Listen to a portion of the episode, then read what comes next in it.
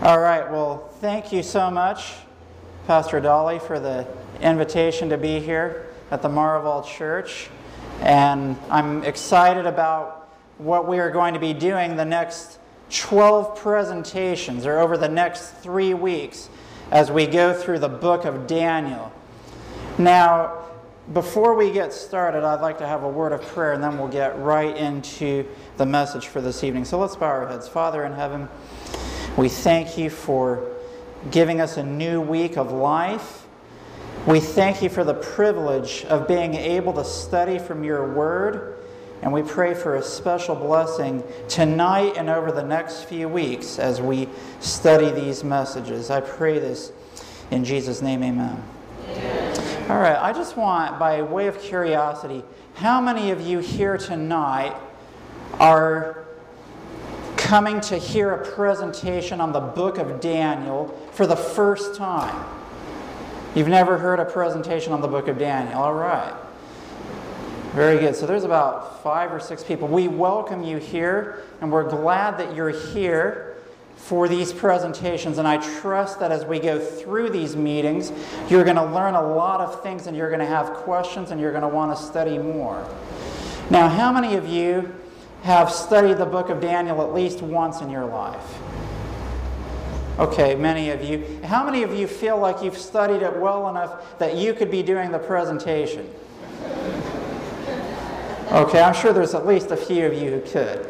Um, sure, certainly the pastor and, and some of the others here also that gives me an idea to know what my audience is. So, what, what you will probably find is some of the information, maybe some of you will find, like, wow, I'm not sure what that is, but don't get lost in the details. Look at the big picture. And for those of you who have studied before, you can look at the details a little more closely, and then everyone will get something out of this. So, that's the plan for this seminar. Now, this is a 12 part seminar.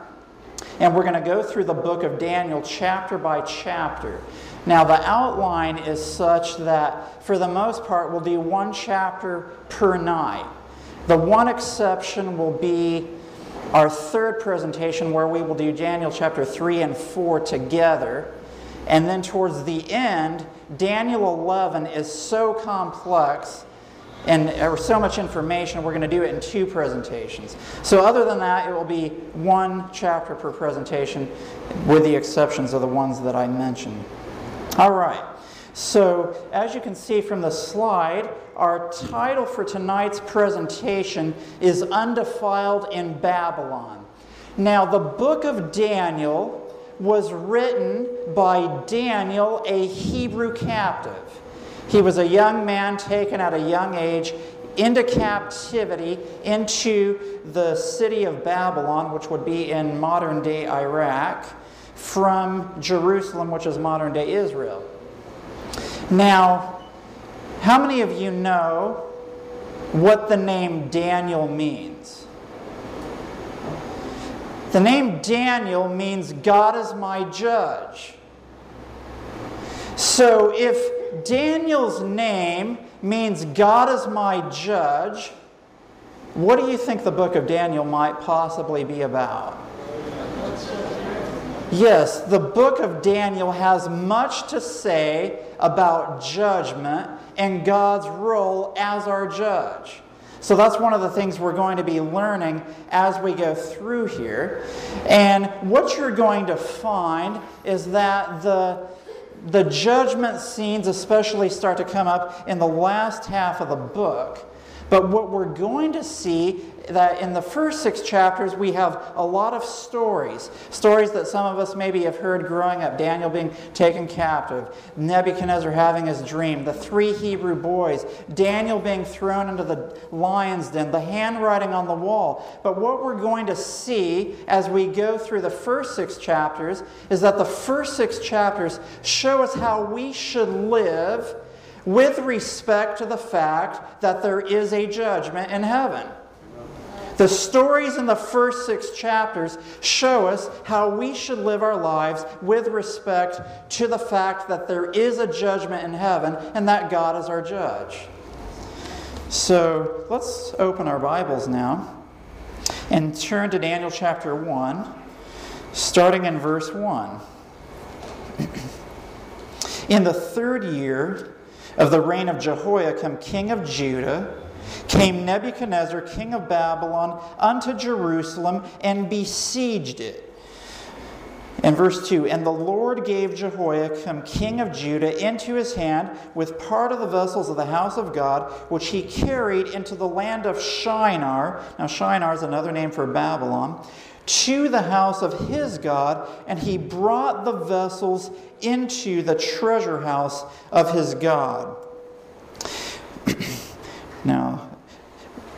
What we see here is that God's people, the people of Judah, are brought under siege and taken captive by a pagan kingdom, the kingdom of Babylon.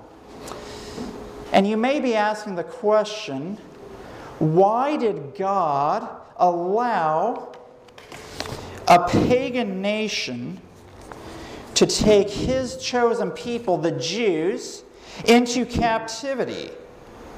And if you study this out carefully, if you study the, the history of the Old Testament, you will see that God's people consistently resisted the warnings of the messengers that God sent, and they continue to go off into idolatry. And so finally, God says, you know what? Maybe they will listen to me if I allow them to be taken, allow them to be taken into captivity. And when they are taken into captivity, I will be able to use some of them to be my witnesses in a foreign nation.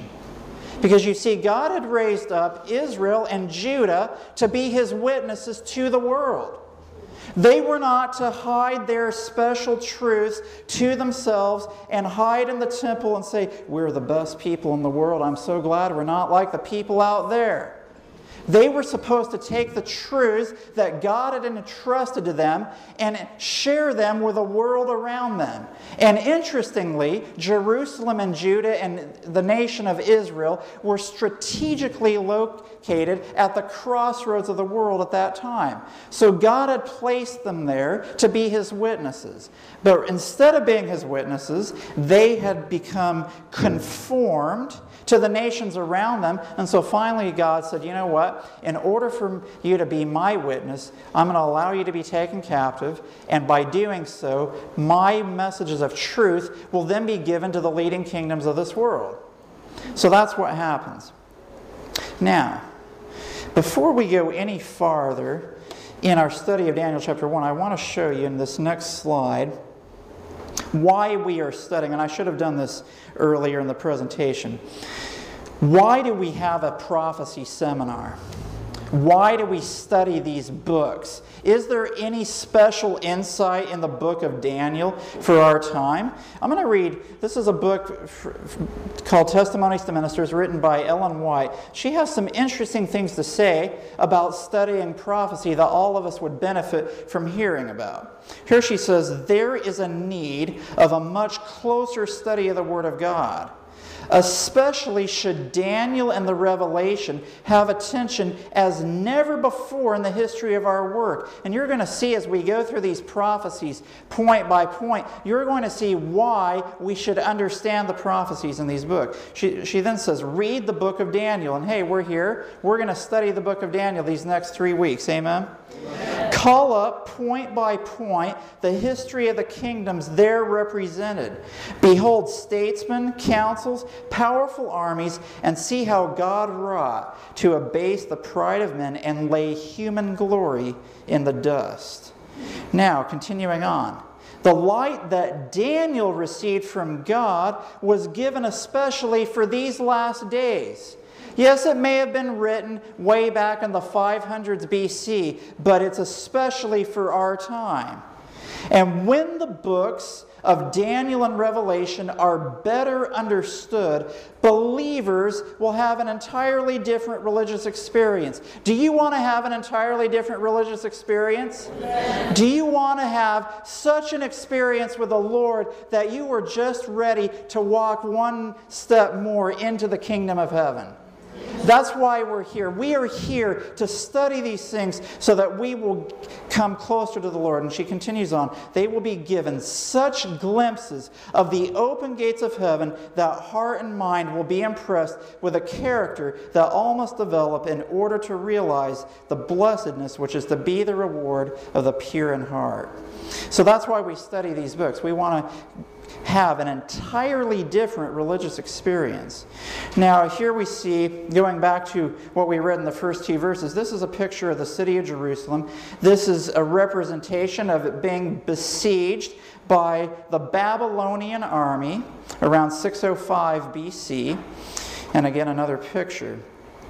And as we read in the text, not only was the city besieged, but the sacred vessels of the Lord that were used for holy purposes were taken by Babylon into their land, into the house of their God. And we're going to see that later on in the book of Daniel, specifically in chapter 5, that these vessels are used again. Now,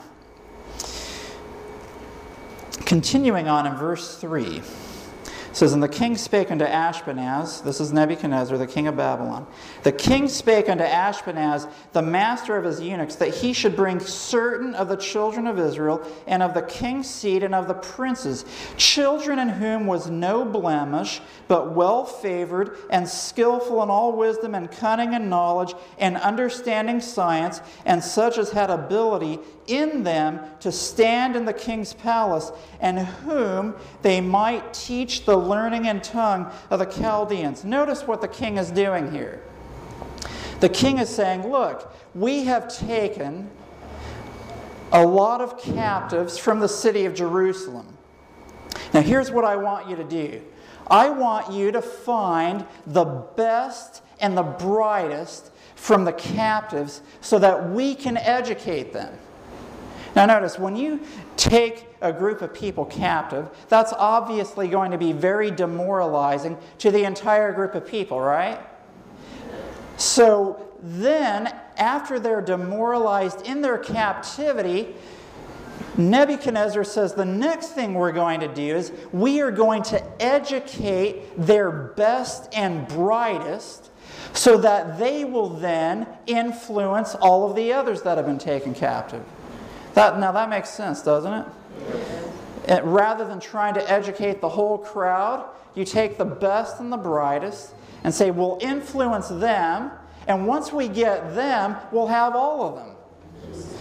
They'll say, hey, you know what, these Babylonians aren't so bad. They're actually treating us really nice. Let's just get along. And it's interesting, they were able to determine those who had wisdom, knowledge, understanding science, and those who had ability. Now, these were God's professed people. Now, this tells us something. We, as God's professed people, those who are following God, we should do our very best to be as educated as we can be and to know as much as we can. And in this particular instance, the king of Babylon wanted to identify those who were the best and the brightest, and including those who came from the king's seed. So here we see Daniel taken in captivity. Now, something very interesting happens starting in verse 5. It says, And the king appointed them a daily provision of the king's meat and of the wine which he drank, so nourishing them three years, that at the end thereof they might stand before the king. So, boy, the king's being so nice to these captives. He's like, you know what, you might be slaves, you might be captives, but I'm going to give you a really nice favor here. You can eat my food. I'm going to give you the best food in the kingdom. We are the best kingdom in the world, and you're going to have the best food, all that you can want. We're going to take care of you. Just, just listen to what we say, and we are going to take care of you. So you can see that the king is working to gain influence and control over the captives. Now, now notice this, verse 6.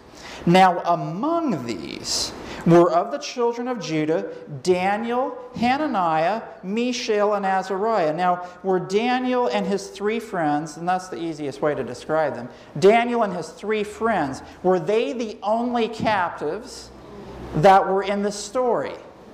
Now, if you read carefully, it says, Now among these. So they were four of a larger group of young men, and perhaps some women, but probably mostly men. They were four of a larger group. Now, there's very, something very interesting. These are just a couple of pictures of Babylon, by the way. But there's something very interesting about the Hebrew names Daniel, Hananiah, Mishael, and Azariah. We've already talked about how Daniel means God is my judge. Hananiah means Jehovah is gracious. Mishael means who belongs to God. And Azariah means Jehovah helps. So if you look at these four young men, they are saying, God is my judge. There will be a judgment someday, but I am not worried because Jehovah is gracious. I belong to him and he helps me. That was their identity. When you have a name, and the Hebrews gave their names very carefully, their names were given to give them an identity. And as you know, your identity of who you are drives your mission in life. Who our name is drives our mission. And these young men, their identity drove their mission, which was to proclaim that God is judge, but that He is gracious and we belong to Him and He helps us so that we can stand in the judgment at the end of the world. Now, Nebuchadnezzar knew that they had some special names. And he said, You know what? We got to change their names. Notice verse 7. Speaking of these four boys, unto whom the princes of the eunuchs gave names, for he gave unto Daniel the name of Belteshazzar, and to Hananiah of Shadrach, and to Mishael of Meshach, and to Azariah of Abednego. Now, do you realize what these four new names represented? They represented names of pagan idolatrous gods. So, what do you think Nebuchadnezzar is trying to do to these young men? He's trying to change their identity so that he can change their mission in life. He's trying to get them to turn away from serving the true and living God to go after the pagan gods of Babylon. And you know, when you study the Bible very carefully, when you come to the book of Revelation, there's a power at the end of the world that is also identified as Babylon. And as we will go through our study of the book of Daniel, Babylon today, we will find out who they are. They are doing their very best to try to change the names or the identity of God's people so that God's people will lose focus of their mission here on this earth. And yet, God wants us to remember He is our judge. There is a judgment in heaven. And that He is gracious. And that He wants us to belong to Him and that He will help us. And that, that reminds us of the verse in Hebrews 4, verses 15 and 16, that tells us that we have not an high priest, which cannot be touched with the feeling of our infirmities, but was all points tempted like as we are yet without sin. And then verse 16 says, Let us therefore come boldly unto the throne of grace. That's where the judgment is taking place. That we may obtain mercy and grace to help in time of need. So, in the names of Daniel and his three friends is a testament to how we should be living at this time of Earth's history. And here we see that Babylon was trying to change their identity. Now,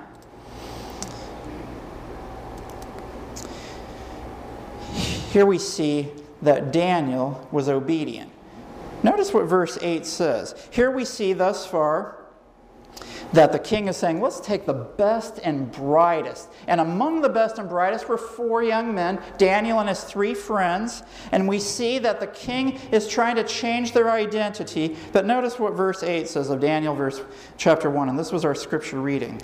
But Daniel purposed in his heart that he would not defile himself with a portion of the king's meat nor with the wine which he drank. Therefore, he requested of the prince of the eunuchs that he might not defile himself. Now, think about this. Daniel is a Hebrew captive, he's a slave. He is a slave to the most powerful kingdom on earth, Babylon. So it's no big deal that he tells the king, hey, I'm not going to eat your food. You know, Nebuchadnezzar, if you study the history, he was a mighty warrior in battle. And you know what Nebuchadnezzar could say? Hey, I don't have time for this. Cut his head off. You're out. I'll just take the guys that want to work with me. So, Daniel, at the very outset of his captivity, is making a decision of life or death. But notice, he had purposed in his heart. Now, if you study that word carefully, it means to be set. It means that you're not going to move. And when you study it out carefully, that means he had already made a decision in his mind before this test came that he would not compromise with the king of Babylon. That no matter what the king of Babylon did, he was not going to compromise. And if that meant that he lost his life, so be it. God is my judge. Nebuchadnezzar can act like he's my judge, but God is my judge. I place my trust in the judge of all heaven and earth. He purposed in his heart that he would not defile himself. Now, why was drinking the king's meat or the king's wine or eating his meat such a big deal? I mean, you know, here you are, you're, you're coming to Babylon and um, you want to witness for God, and you have this amazing opportunity. I mean, God has worked a miracle in your life. He's opened the door that you can sit at the king's table and eat his food. Praise the Lord. Oh, just one little thing you have to eat his food. And the Bible has clearly identified some of this food in the book of Leviticus, which was the time in which Daniel was living. Of course, he would know what the book of Leviticus identified as unclean. Yeah, the Bible has identified that as food that will defile your body. But, you know, I want to reach the king, and I'm not going to be able to reach him if I don't work with him a little bit. Can you see how Daniel could have rationalized that? Notice, I'm going to go back to Ellen White here. This is from the book Prophets and Kings. And for those of you who may have this book, there's some very wonderful commentary on this story. This is page 481 of Prophets and Kings. Speaking of the four Hebrews, at the very outset of their career, there came to them a decisive test of character. What kind of test? It was a, de- a decisive test. It was provided that they should eat of the food and drink of the wine that came from the king's table. In this, the king thought to give them an expression of his favor and of his solicitude for their welfare. So he was legitimately trying to be nice to them. But a portion having been offered to idols, the food from the king's table was consecrated to idolatry, and one partaking of it would be regarded as offering homage to the gods of Babylon. In such homage, loyalty to Jehovah forbade Daniel and his companions to join. Even a mere pretense of eating the food or drinking the wine would be a denial of their faith. To do this would be to array themselves with heathenism and to dishonor the principles of the law of God. So, even like, okay, we're not going to eat it, what we'll do, the food will come and we'll just be like, and the king thinks they're eating it. So that's as good as eating it for the, in the mind of the king because nobody is telling them that they're not. They're making a pretense even though they're not eating it. That would have been just as much of a problem. But again, Daniel had purposed in his heart. And again, they knew from the Ten Commandments that God had given to them that thou shalt have no other gods before me, thou shalt not bow down to them, thou shalt not serve them. And they knew from the history of their forefathers in Israel that many of their forefathers had gone away from the worship of the true God. They had compromised, started worshiping idols just with little things, and realized compromise starts on just a little thing and a few years later, you realize, boy, I used to, to worship God, and now I don't even go to church anymore. What happened? It starts with a little thing. And Daniel and his friends knew the trend, and they said, We will not defile ourselves. Continuing on, page 482 of Prophets and Kings, Daniel and his associates had been trained by their parents to habits of strict temperance Praise God for their parents. Amen. You know, the parents of Daniel and his three friends had trained them so well by the grace of God that, that when they went to a foreign land under the tutelage of the most powerful king in the world, they wouldn't yield. That says something about what God can do through parents who raise their children to follow Him. Now, that it doesn't always work, sometimes you can do the very best and, parent, and children will go their own way. But by the grace of God, we strive to do our best.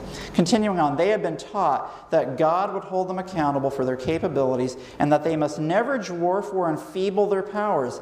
This education was to Daniel and his companions the means of their preservation amidst the demoralizing influences of the court of Babylon. Strong were the temptations surrounding them in that corrupt and luxurious court, but they remained uncontaminated. No power, no influence could sway them from the principles they had learned in early life by a study of the Word and works of God. That reminds me of the Bible verse train up a child in the way he should go, and when he is old, he will not depart from it It's another picture of the beauties of Babylon, showing the temptations that Daniel surely must have faced. Now, this quote summarizes what we've already said, so I'm going to skip over this. And now we're going to see how Daniel made his decision. Daniel did not hesitate. The approval of God was dearer to him than the favor of the most powerful earthly potentate, dearer than life itself. Daniel is saying, you know what? I would rather die than lose the approval of God because I love him so much. Not because I'm afraid of him, not because I'm afraid that if I disobey him, he's going to zap me in the judgment. No, I love him so much that his approval is dearer to me than anything else. He determined to stand firm in his integrity, let the result be what it might, even if he died. He purposed in his heart that he would not defile himself with a portion of the king's meat, nor with the wine which he drank, and in this resolve he was supported by his three companions. In reaching this decision, the Hebrew youth did not act presumptuously, but in firm reliance upon God. They did not choose to be singular, but they would be so rather than dishonor God. Should they compromise with wrong in this instance by yielding to the pressure of circumstances, their departure from principle would weaken their sense of right and their abhorrence of wrong. The first wrong step would lead to others until their connection with heaven severed. They would be swept away by temptation. Now, notice, they, would, they chose to be faithful rather than dishonor God. And I might just say, and we're going to see this again when you come to the, to the image where the three Hebrew boys are faced with a test. When you come to the lion's den in Daniel chapter 6. The mentality of, the, uh, of Daniel and his friends was not, is this a salvational issue? Surely God won't cause me to lose my salvation if I choose to go directly against His word. I'll just ask for forgiveness later and it will be all okay. But what they said, rather, was what will bring honor and glory to God's name? If I choose to eat this food, will it honor God or dishonor God? And we know that because of their choice, we're still talking about their faithfulness today. Now, what about all those other best and brightest of the Hebrew captives? Notice Daniel and his three friends were among a larger group. We never heard a word about the rest of them. The only people we've heard about from that group throughout history is Daniel and his three friends because they chose to be faithful to God, because they loved him so much. Now, notice what they say, because they're, they're saying, we don't want to, to eat this food that's going to defile us. And they asked for a specific type of food, but notice how they did it. Starting in verse 9, it says, Now God had brought Daniel into favor and tender love with the prince of the eunuchs. And you know, when we are Christians, when we are following God, God does not call us to go out and say, Hey, did you know that I'm a Christian? So I don't eat that. That's awful. Don't give me that stuff. I don't dress like that. Don't you know that that's. No. Daniel and his three friends came into tender, Daniel especially, came into tender love and favor with the prince of the chief of the eunuchs. Notice, Daniel was a genuine Christian. He was a nice guy. He wasn't trying to say, Don't you see that I'm different? You guys are a bunch of losers. I don't want to be like you. Don't touch me. I'm over here and you're over here. No. Daniel was unlike the other Jews who wouldn't go out to the world and, and witness. No, he, he actually learned in his captivity, and he could have said, You're my captor. I'm not going to be nice to you. You took me away from my family. I'm going to show you what I think of you. And then, if he had been like that, when this issue came up, do you think that guy would have been willing to help him out? No, because he was a genuine Christian, even to his enemies, when he got into a hard spot, he, because he had been such a nice guy and had come into tender favor with the prince of the eunuchs, this person was more likely to listen to him now. So let's not burn our bridges unnecessarily with people who may think differently than us people who might eat differently than us, people who might dress differently than us. We don't need to treat people unkindly because they might be different. We can treat them with the love of Christ, and you never know when it's going to come back around, and that shouldn't be our motive, but you never know when it's going to come back around to be a blessing. Continuing on in verse 10, and the prince of the eunuchs said unto Daniel, I fear my lord the king, who hath appointed your meat and your drink. For why should he see your faces worse, liking than the children which are your sort? Then shall ye make me endanger my head to the king. Then said Daniel to Melzar, whom the prince of the eunuchs had set over Daniel, Hananiah, Mishael, and Azariah, Prove thy servants, I beseech thee, ten days, and let them give us pulse to eat and water to drink. So Daniel, he, at this point, he's like, okay, great. We're negotiating. I can do this now. It, he's going to listen to my negotiating tactic, and it's a simple negotiation. I see your point. You're afraid that the king will kill you if we look bad. But let's just try something. 10 days. In 10 days, surely nothing bad could happen in 10 days if we eat the food we want. The king's not going to wonder after 10 days, hey, what's wrong with those guys? Why are they looking so sick? 10 days shouldn't be that bad, right? Just give us a 10 day trial. Work with us. And then he says in verse 13, Then let our countenances be looked upon before thee, and the countenance of the children that eat of the portion of the king's meat, and as thou seest, deal with thy servants. Verse 14, So he, the prince of the eunuchs, consented to them in this matter and proved them ten days. And notice what happens, verse 15. And at the end of 10 days, their countenances appeared fairer and fatter in flesh than all the children which did eat the portion of the king's meat. And that includes the other Hebrew captives who knew they shouldn't be doing it, but they said, hey, we'll just compromise. But Daniel and his three friends says, please give us a chance. And notice what they ate. It says they ate pulse and, and they drank water. Now, do you know what pulse is? Fruits, grains, and vegetables. So, do you know what that means about Daniel? means that he was a vegetarian. And his other friends from Judah, they decided to eat the meat of the king's table that they knew from the Bible had been identified as being unclean. Now, notice, the, you know, the prince of the eunuchs, he had reason to believe, boy, this could be bad. If they're just eating vegetables and fruit and bread and drinking water, they're not going to be getting all that rich food that the king eats. And I mean, the king, he's the most powerful man on earth, so if it works for him, it should work for them. So, I mean, it was a reasonable thing for him to think that way. But in reality, what we see here is that a plant based diet actually leads to better health.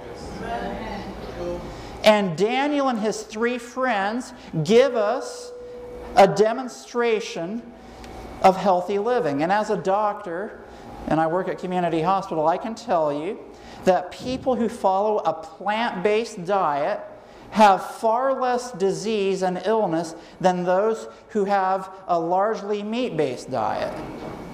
And there's a lot of reasons for that, and I'm not giving a health seminar tonight, but I can tell you that those who are on a plant based diet have far fewer health problems. And as a vegetarian myself, and I'm from the United States, coming down here to Trinidad, I can tell you in the year and a half that I've lived here, there is plenty of good vegetarian food on this island. Plenty. I can, I, I've found fruits and vegetables that you can't get in the United States that are just absolutely awesome. So don't tell me that you can't be a vegetarian in Trinidad because I know you can.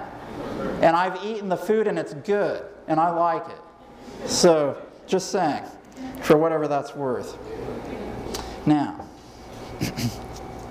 Continuing on, verse 16. Thus Melzar took away the portion of their meat and the wine that they should drink and gave them pulse, or fruits and vegetables.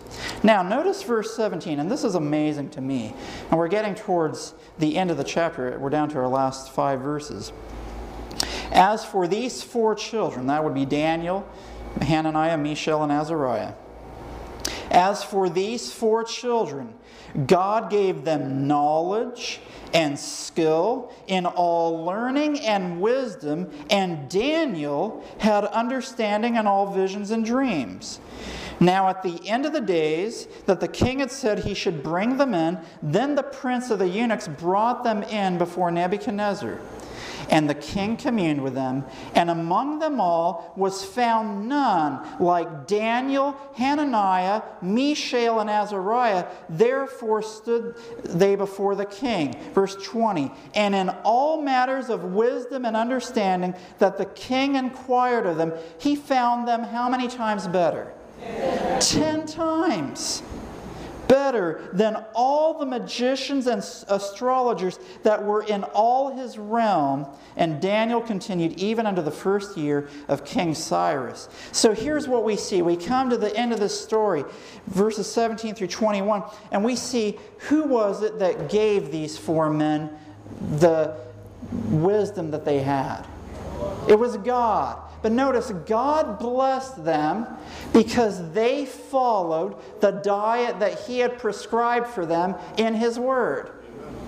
They said, We will not defile ourselves with a portion of the king's meat, nor with the wine which he, serves. We're not going to drink that either. We are going to eat the diet that God has ordained for us as his people that will allow us to live the healthiest and best lives here on this earth. Now, notice they were healthier physically because the prince of the eunuchs found that they were fairer and fatter in flesh. But not only were they healthier physically, when they were examined mentally, they were found to be 10 times wiser. Now, I happen to be a neurologist, that's my specialty, and I can tell you that a bad diet clogs up the brain. And if your brain's clogged up, you're not going to think as clearly as you would if your blood was clearer and, and better and healthier. And again, a plant based diet leads to sharper thinking. And I, I don't have to explain to you in too much detail that alcoholic beverages, wine, they cloud your brain. You know how it is. People who get drunk or intoxicated, they start saying things that they wouldn't say if they were in their right mind, right? That's what happens when you get intoxicated. And I can tell you, as a neurologist, when you drink an alcoholic beverage, what happens, the part of the brain that gives you discernment is the frontal lobe it gets shut down and you, it gets bypassed and the emotional parts of your brain take over so you say things that you wouldn't say otherwise and i've been in hospitals where i see patients come in who are intoxicated. I've never tried alcohol but i've seen the effects in people who have and it changes them dramatically. And Daniel and his three friends says, "You know what? We're not going to take part of what the king of Babylon's going to give us. Our bodies are the temple of God. We will not defile these temples because we through these temples that God has given us want to use our bodies to bring glory to God so that we can have clear thinking minds so that when we worship him in our minds, we know and can hear his voice." Now, here's what Ellen White says about this Prophets and Kings, page 486.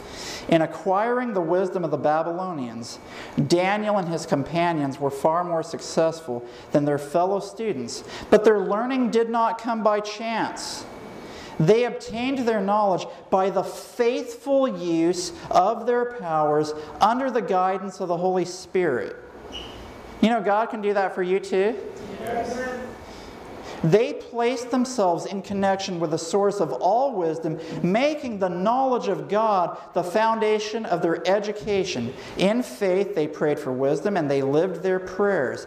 They placed themselves where God could bless them. They avoided that which would weaken their powers and improved every opportunity to become intelligent in all lines of learning.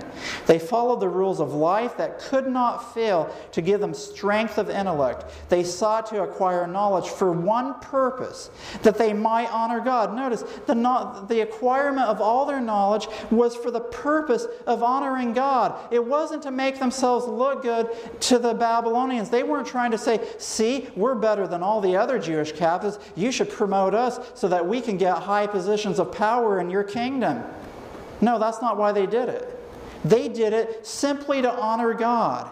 They realized that in order to stand as representatives of true religion amid the false religions of heathenism, they must have clearness of intellect and must perfect a Christian character. And God Himself was their teacher, constantly praying, conscientiously studying, keeping in touch with the unseen. They walked with God as did Enoch. Now that's interesting. Daniel and his friends walked with God as did Enoch. And you know, you come to Daniel 6, it says, Daniel prayed to God fervently three times a day. And that wasn't just for the meal, that was communion with God. They walked with God, as did Enoch. And you know what happened to Enoch? He was translated without seeing death.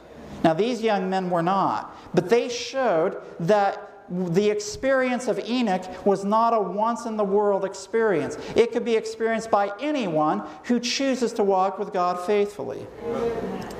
Now, there are some end time applications because I want to tell you, and for those of you who have not studied the book of Daniel before, we're going to see this. If you keep coming back, you're going to see clearly where we are in Earth's history.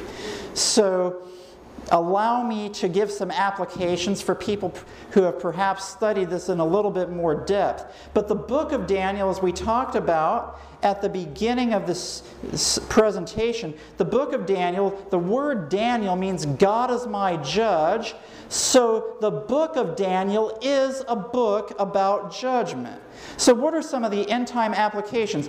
We believe through study of prophecy that we are living in the judgment hour of Earth's history. If you keep coming, you'll see when the judgment began in Earth's history and how we, should, how we know that. So, we believe we're living in the judgment hour of Earth's history. So, what are the end time applications for us? Okay, Daniel, God is my judge. We believe, as Seventh day Adventists, that we are living in the judgment hour. Now, notice this. Babylon tried to change the identity of the Hebrews so that they would assimilate to become Babylonians. They looked at these young men and they said, You may be people who are professed people of God, but we want to change you to become part of our culture, of our religion, of our way of life. And modern Babylon is trying, through a variety of means, to change the identity of God's people today as well. And I thank God that He has a church that He is using to protect and, and defend and develop His people for the last days. Babylon offered its diet and its wine to the Hebrews. You know, Babylon offers its diet and wine to God's people today as well. God has shown through the scripture, and you can show, and we saw in the, in the study tonight, you should be convinced by the study tonight that the simple plant based diet of Daniel and his friends is the way to keep your mind clear so that you won't be deceived by the Babylon at the end of the world. Your mind is clear, so you're less prone to be deceived. Now, Babylon, if you go to the book of Revelation, it talks about how it makes all nations drink of the wine of the wrath of its fornication. Babylon at the end of the world is trying to get everybody to drink its wine, just as Nebuchadnezzar tried to get God's people to drink his wine in his day. And wine is intoxicating. Just as all those who partook of the wine became more intoxicated. They weren't as clear thinking. Those who partake of the wine of Babylon at the end of time will also become intoxicated. You will be less discerning in your thinking. And the wine in, of Babylon at the end of time relates to the way that you think. It, it relates to the way that you understand. It causes you not, to not understand truth the way that you should, which is why we understand that the wine of Babylon is false doctrine. And Babylon is trying to give us false doctrine to confuse us during the time of God's judgment. A couple more. Daniel purposed in his heart to not be defiled. What's the application for us? God's people will purpose or will settle into the truth because the word purpose means to be set. God's last day people will settle into the truth intellectually and spiritually so that they will not be moved. And so here's the point you will know what the truth is, and it's one thing to know it here in your head. But then, not only that, you will put it into practice in your life. And you will not be moved no matter what comes. If the modern day Babylon comes and gives you a, a test, so to speak, that puts your life on the line, you won't change. You will keep being faithful to God. And one of the things about Daniel, as he purposed in his heart, he decided, he was settled in his mind that before any crisis or any test ever came, he was going to be faithful to God. What would have happened if he hadn't thought about it, or if he's like, oh, I don't really want to think about this right now, and then the test came? Do you realize that if you put off making a decision for God, when a crisis comes, when a moment of compromise presents itself, you are more likely, because of your human nature, to compromise? So God wants us to choose in our minds now to know what we are going to be facing. Daniel had to know, boy, I'm coming from a group of people that I'm probably in the upper class of the group that have been taken captive. I'm more educated. I come from a royal line, perhaps. And so I'm going to be targeted. I'm going to be targeted. So I am choosing in my mind right now, when they target me, I will be faithful by God's grace.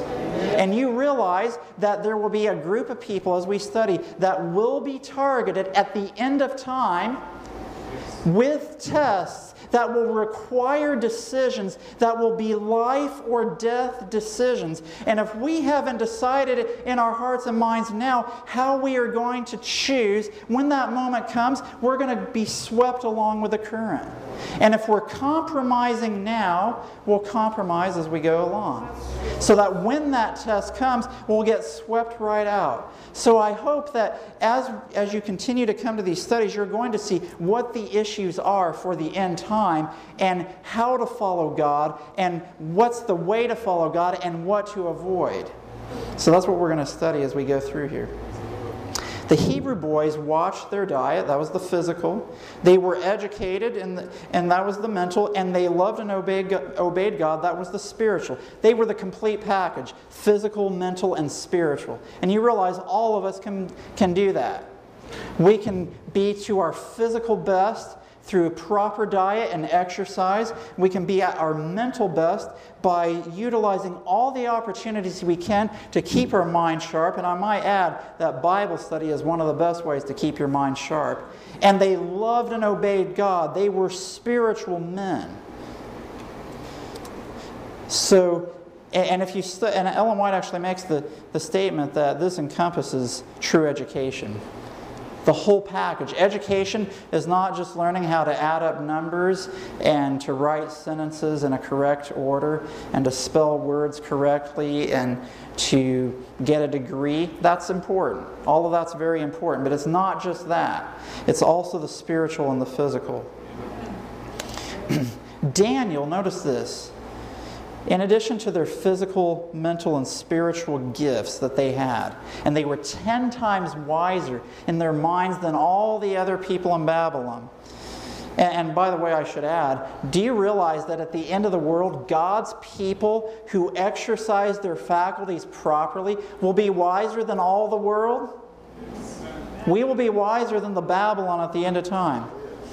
And not only that, it says Daniel received the prophetic gift. And we're going to, as we go through, we see that Daniel received visions. He helped Nebuchadnezzar to understand the dream of Daniel 2. In Daniel 4, he interpreted Nebuchadnezzar's dream again. And then in Daniel 7, he has the dream of the beasts. Daniel 8, he has the dream of the sanctuary animals.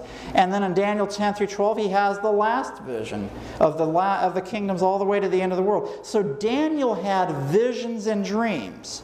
Now, I'm not here to say that we're going to be having prophetic dreams. Don't go away from here saying that I said that. No, that's not what I'm saying. But here's what I am saying. We, as God's people, if we study His Word carefully, have a special understanding of the prophetic messages for the end of the world. Daniel, because of his faithfulness in diet, on the issue of diet, at the very outset of his life in Babylon, because he was faithful in diet, he was blessed with the faculties of his mind and body. And not only that, he was given the gift of prophecy. Now, do you realize, have you ever thought about the fact that we would not have the book of Daniel if Daniel had compromised on the issue in chapter 1? We wouldn't have that. God would have had to work through somebody else. Someone else he would have had to have raised up to give us this message for our time. Likewise for us, God has made it clear to us how we can have the healthiest life possible, how we can have the clearest mind possible, how we can sharpen our minds and follow Him in a spiritual sense. And as we do so, through the health message that has been entrusted to us with clearer minds and clearer discernment, when we come to the study of Scripture, God will give us an understanding of the prophecies in the Bible so that we will be able to understand the great crisis that is coming to this world just before Jesus comes. We, as God's people, should have clear minds so that we can clearly understand and articulate to others what this message is. We should be able to understand the prophecies of Daniel, the prophecies of Revelation, and not only that, we have a gift through the writings of Ellen White, which also gives us understanding for what's going to happen at the end of time, and it simply uplifts the Bible and shows us what the Bible is saying. So, what we see in Daniel chapter 1 is a powerful story of four Hebrew boys who understood that God is their judge, that He is gracious, that they belong to Him, and that He will help them. And that because they love Him so much, they are not so much concerned about saving their lives for this earth. They are primarily concerned about honoring and glorifying God's name so that His name will be glorified to the onlooking world and perhaps universe through the choices they make because they love Him so much. And because of their faithfulness, God blessed them with physical health. They had fairer and fatter flesh. He blessed them with mental health. They were 10 times wiser than the smartest guys in Babylon and they were spiritually healthy, and Daniel had understanding and visions and dreams. And God wants to do that for his people again at this time of Earth's history because we are living in the hour of God's judgment. God is still our judge, just as he was for Daniel. He is our judge too. And He wants to bless us with physical health if we follow the same health laws that Daniel and his three friends did. He wants to bless us with mental health if we will discipline our minds the way they did. And He will give us spiritual health and understanding of our prophetic messages for this time if we will be faithful to all that He has entrusted us with. And so this is the foundational chapter to the rest of what we are going to study in Daniel, and if you study Revelation, the same applies. We can study prophecy.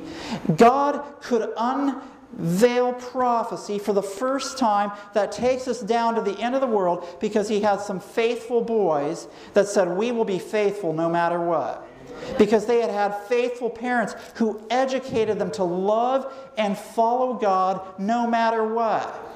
And God, at this time in Earth's history, is looking for a few of us here. All of us here. We're, we're small in number compared to the whole island, but he is looking for all of us here to be like Daniel and his three friends, to be faithful, to follow him, so that he can entrust to us knowledge of prophecy, so that we can share the good news of the message of the coming of Jesus in the clouds of heaven. That yes, there is a judgment, yes, God is our judge, but he is gracious, that we belong to him, and that he will help us, so that when the judgment comes, we will stand and be found faithful and will be ready ready when Jesus comes to take us home. And so I'm looking forward to the next 11 presentations, we are going to go through some very exciting things in our next study on Daniel chapter 2. You are not going to want to miss it, especially if you've never studied the book of Daniel, how God showed a pagan king all the kingdoms of this world till the very end of time. We're going to see where in history that took place. We're going to see what each kingdom contributed to the arc of history, and we're going to see how it's synthesized at the very end with modern Babylon, and we are going to see how we should be as we stand against that modern Babylon at the end of the world. So you won't want to miss that. And Daniel chapter 2 is the foundational chapter to understand all of the prophecies in Daniel and Revelation. So you definitely will want to be here, and that's going to be Wednesday night, I believe. So I look forward to that. So why don't we have, are we going to have a closing hymn, or should I just have a closing prayer? Okay, so I, so we will have a closing hymn at this time, and then we'll we'll close with prayer at this time. But praise God for the message of Daniel, and we're just getting started, and we have a lot more good things to learn as we go. Amen.